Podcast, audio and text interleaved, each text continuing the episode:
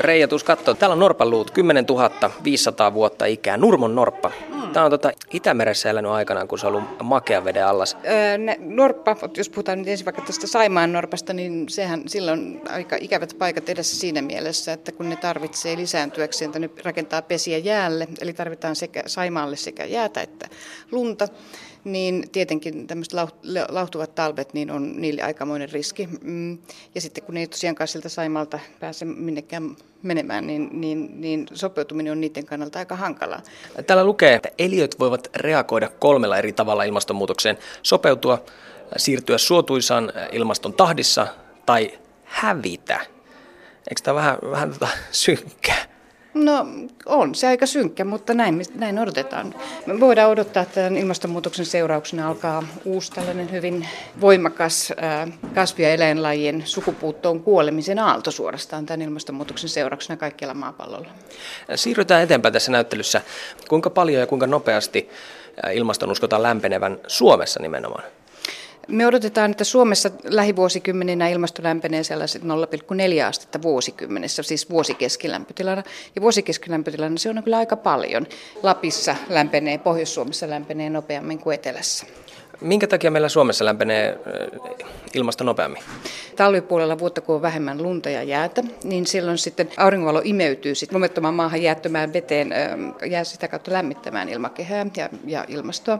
Mutta nyt esimerkiksi Helsingissä ollaan joulukuuta menossa ja ei lunta näy missään ja viime vuosikin oli aika heikko. Pitääkö meidän vaan tottua tähän? Lunta ei tule ainakaan Etelä-Suomessa. Kyllä se vaan niin on, että, että eteläisessä Suomessa niin lumiset talvet niin käy harvinaisemmiksi ja sitten vielä, vielä niin sillä tavalla, että talvet alkaa myöhemmin, ne loppuu aikaisemmin. Lapissa sitten kuitenkin on, on siinä mielessä hyvä tilanne, että siellä lunta riittää oikein hyvin ja saattaa lumimäärät olla jopa vielä vähän alkuun kasvamassa. Mutta sitten vuosisadan loppupuolella, niin sielläkin sitten lumipeite alkaa vähiten, vähitellen vähän hueta, mutta kyllä Lappiin pääsee sitten hiihtämään, jos vielä osaa hiihtää, ne jotka osaa hiihtää. No täällä me nyt Reija päässään ihastelemaan upeita, joskus eläneitä eläimiä, jotka on nykyään ihan historiaa vaan. Siis jättiläishirvi tässä esimerkiksi, tässä on kolme metrinen äh, sarvien väli, ihan valtava otus. Jokaisessa lapussa lukee, että ihmisen vaikutus on ollut merkittävä, vaikka ilmasto on muuttunut. Mm, niin, ihminen on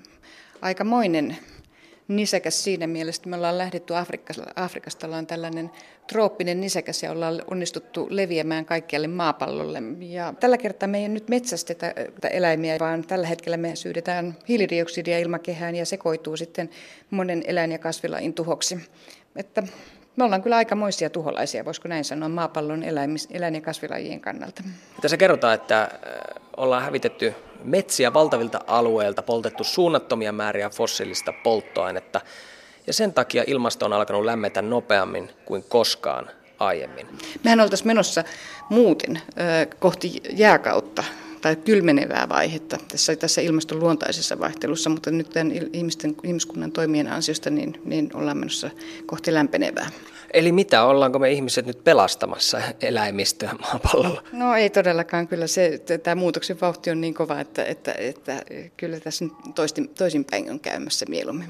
Se, mikä tässä on tämä hurja asia, on se, että vaikka me lopetetaan, lopetettaisiin tämän vuosisadan jälkeen vaikkapa kasvihuonekaasujen päästöt kokonaan, niin ei ilmasto heti palaudu suinkaan entiselleen. Tai takaisin siihen, siihen, siihen semmoiseen niin sanottuun luontaiseen vaihteluun. Aha, vaan, eli siinä... vaan se, tässä puhutaan niin kuin satojen ja tuhansien vuosien viiveistä. No mutta eikö se meidän ihmisten kannalta, varsinkin meidän suomalaisten kannalta, kun täällä pohjoisessa asutaan, niin on ihan jees juttu, että jääkautta ei tulekaan? Tosiaan se on ihan totta, että Suomi jossakin määrin kyllä hyötyy ja hyötyy aika paljonkin vaikkapa siitä, että, että talvella ei tarvitse lämmittää taloja niin paljon kuin aikaisemmin, kesäisin kasvukausi pitenee. Jos meille tässä yksistään täällä maapallolla oltaisiin tämmöinen eristäytynyt saareke, niin Suomi voisi jopa hyötyäkin, mutta koska me ollaan ollaan osa tätä, tätä isoa palloa, niin me ei voida oikeasti eristäytyä. Kaikki se, mitä tuolla muualla maailmalla tapahtuu, niin heijastuu hyvin nopeasti Suomeen. Ylipäänsä talous. Mis, jo, jos maa, maapallon vilja-aitat kärsii kuivuudesta. Se heijastuu hyvin nopeasti talouden kautta Suomeen ja nämä kaikki riskit, mitä toteutuu tuolla maapallolla, niin aika nopeasti ne heijastuu meille.